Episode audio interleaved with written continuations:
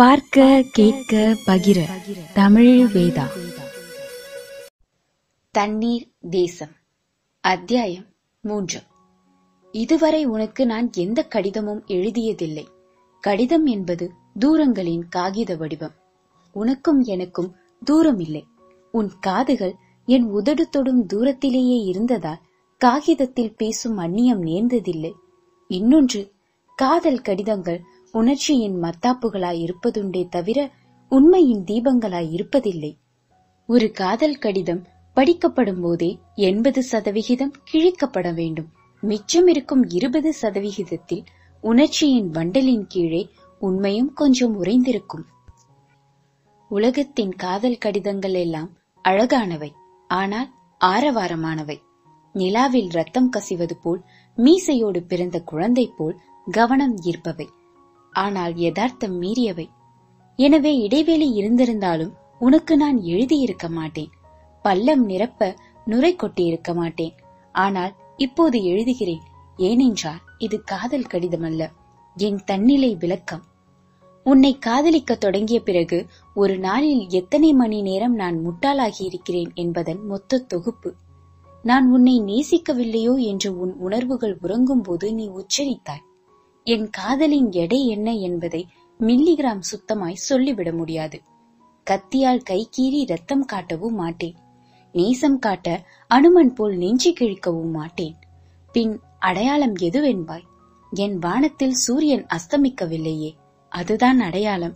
எந்த புதுப்பேனா வாங்கினாலும் என் பெயர் எழுதி பார்ப்பதை மறந்து அனிச்சை செயலாய் உன் பெயர் எழுதி பார்க்கிறேனே. அதுதான் அடையாளம். கவிதைகள் அடையாளம். என் கண்ணீர் அடையாளம். ஒரு நாள் என் அறையில் நீ தவறவிட்ட உன் பூ போட்ட கைக்குட்டை என் பூஜை பொருள். என் வீட்டுக் கண்ணாடியில் உன் படத்தை ஓரத்தில் ஒட்டி உன் படத்தின் பக்கத்தில் என் பிம்பம் படிய வைத்து ஜோடி பொருத்தம் கண்டு சுகம் காண்பதில் என் சிநேகமான காலை பொழுது செலவாகிறதென்று தெரியுமா உனக்கு? நினைவு கொசுக்களால் நித்திரை தொலைந்த ஒரு நீல ராத்திரியில் கால் கடுக்க நடந்து கடற்கரை அடைந்து நீயும் நானும் சந்தித்த இடத்தில் அனாதை குழந்தைகளாய் அழுது கொண்டிருந்த உன் மல்லிகை உதிர்வுகளை மடியோடு அள்ளி வந்து மார்போடு தழுவிக்கொண்டு விடிய விடிய விழித்து கிடந்தேனே. அந்த நேச உஷ்ணத்தின் நிறமறிவாயா நீ? என் பத்திரிகை அலுவலகத்தின் எக்ஸ்ரே கண்ணாளர்கள் உன்னையும் என்னையும் ஊடறுத்து பார்த்து தமிழ்நாட்டிலேயே தமிழ் பற்று அதிகமுள்ளவன் கலைவண்ணன் மட்டும்தான் என்று கிண்டல் மொழி சுண்டுவதை கண்டதுண்டா நீ? பூமியின் அடிவயிற்றில் கனன்று கொண்டிருக்கும் அக்கினி மாதிரி என் அடிமனதில் கனன்று கொண்டிருக்கும் ஆசை அக்கினி உன்னை சுடவில்லையா? என் நேசம் புரியும் முன்பு நீ என் நெஞ்சு புரிய வேண்டும். உன்னை உன் வாழ்க்கைக்கு தயாரிக்கிறேன். தண்ணீர் பயம் கொண்டு தள்ளி நின்றால் நாளை எப்படி வெந்நீராற்றில் விசைப்படகு விடுவாய்? நீ சுத்த தங்கம்தான். நல்ல தங்கத்தில் நகை செய்ய முடியாது. சிறிதே கலக்க வேண்டும் செம்பு. தைரியம் செம்பு. அனுபவம் செம்பு. அதைத்தான் உன்னில் கலக்க நினைக்கிறேன். உன் கங்காரு மடியை விட்டு வெளியே வா. நான் சிங்கத்தின் முதுகு. ஏறிக்கொள். முதலில் தார்ச்சூடு காணட்டும் உன் தாமரை பாதம். உன் வெல்வெட்டு திரையை விட்டு வெளியே வா. குளிரில் கோணி போர்த்து கூவம் கரை குடிசை ஒன்றில் இரவு கழி. உன் சைவ கோடு கட. கூறு கட்டி மீன் விற்கும் குப்பத்து கிழவியை சற்றே நகர சொல்லிவிட்டு ஒரு வெயில் பகலில் மீன் விற்றுப்பார். அரசாங்க லாரியில் தண்ணீர் பிடி. இரண்டு குடம் வேர்வைக்கு பிறகு ஒரு குடம் தண்ணீர் நிறைவதை உணர். வெள்ளிக்கரண்டியோடு பிறந்தவளுக்கு ஏன் வேலையற்ற வேலை என்பாய். ஒரு ஆணியை சுயமாய் அடிக்கத் தெரியாதவளுக்கு வெள்ளிக்கரண்டி சொந்தமாய் இருக்கக்கூடாது. அனுபவங்கள் தடுப்பூசிகள் போட்டுக்கொள். அம்மை குத்த வந்தால் அடம் பிடிக்கும் குழந்தை போல் அடம் பிடிக்காதே. அனுபவங்களுக்கு உடம்பு மனம் இரண்டையும் உட்படுத்து. தன்னை திருப்பி போடுவதன் மூலம்தான் பூமி சூரியனிடம் அனுபவம் பெறுகிறது.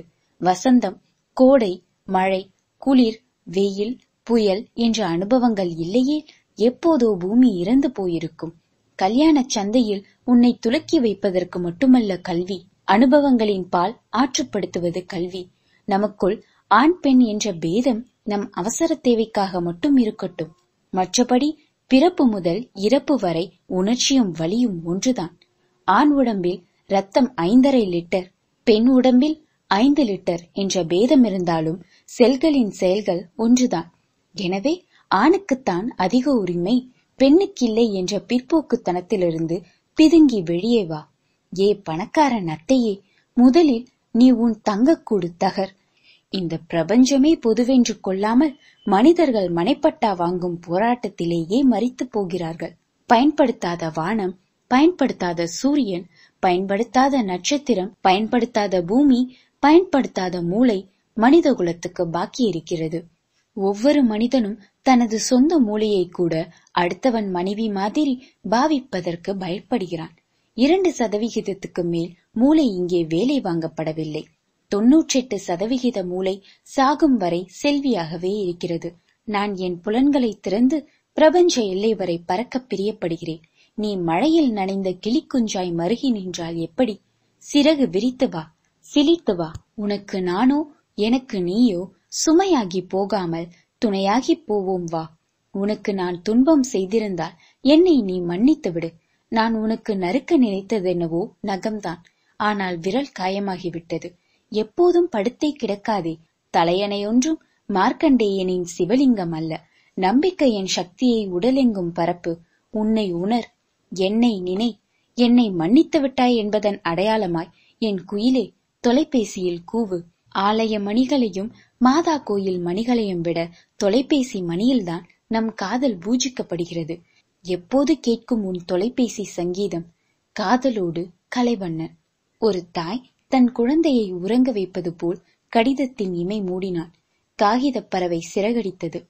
பத்திரிகை பணியை அவன் நேசிக்கிறான். அவனுக்கு உலகின் ஜன்னல்களை ஓசையோடு திறந்துவிட்டது பத்திரிகை சூரியன் பூமி நிலா இவற்றை அவன் வாயில் மாத்திரைகளாய் போட்டு தண்ணீர் ஊற்றியது பத்திரிகை அந்த பத்திரிகையில் அவன் அதிகம் நேசிப்பது அவனுக்கு தந்திருக்கும் சுதந்திரத்தை. அமைப்பு சார்பு கொண்டவன் எவனும் இங்கே உண்மை சொல்ல முடிவதில்லை. அரசு சார்ந்து அரசியல் சார்ந்து மதம் சார்ந்து தத்துவம் சார்ந்து உண்மைகள் முழு பிரசவத்தோடு வெளிவருவதில்லை. மக்கள் சார்பு கொண்டவன் மட்டுமே இங்கு உண்மை பேச முடியும். தன்னைப் போலவே தன் பத்திரிகையும் மக்கள் சார்பு கொண்டது என்ற நம்பிக்கையில்தான் அவன் அந்த நாற்காலிக்கு தாலி கட்டியிருந்தான். ஒரு வகையில் பத்திரிகையும் காதலிதான். இரண்டும் குறித்த நேரத்தில் வராவிட்டால் மாரடைப்பு வந்துவிடும். அந்த வாரத்தில் தனக்கான கட்டுரையை ஆதாரப்படுத்தி அழகுபடுத்தி உண்மை கலைக்காதிருக்க ஆங்காங்கே நகைச்சுவை தெளித்து நயம் சேர்த்தான். அவன் இருதயம் மட்டும் தூரத்து மேஜையில் துடித்துக் கொண்டிருந்தது. அங்குதான் தொலைபேசி இருந்தது. அந்த பிளாஸ்டிக் கூட்டுக்குள் அவன் குயில் எப்போது கூவும்? என் காதல் பூஜை என் கோயில் மணி எங்கே? தொலைபேசியில் ஒலிக்கும் என் தோடி ராகம் எங்கே? தயவு செய்து முணுமுணுக்கவும் என்று தொலைபேசி அருகே எழுதி வைத்தால் என்ன? கடைசியில் அது இசைத்தது. கலைவண்ணன் கலைவண்ணன் என்றே அழைத்தது. ஒன்றாம் மணி அடங்கி இரண்டாம் மணி முடிவதற்குள் ஓடி எடுத்தான். பெருமூச்சும் பரபரப்பும் இழைய நான் கலைவண்ணன் என்றான். எதிர்முனையில் கண்ணீர் பேசியது தன் தாய்மொழியில் பேசியது. கண்ணீரின் தாய்மொழி விசும்பல்தானே? அத்தியாயம் மூன்று முடிவுற்றது.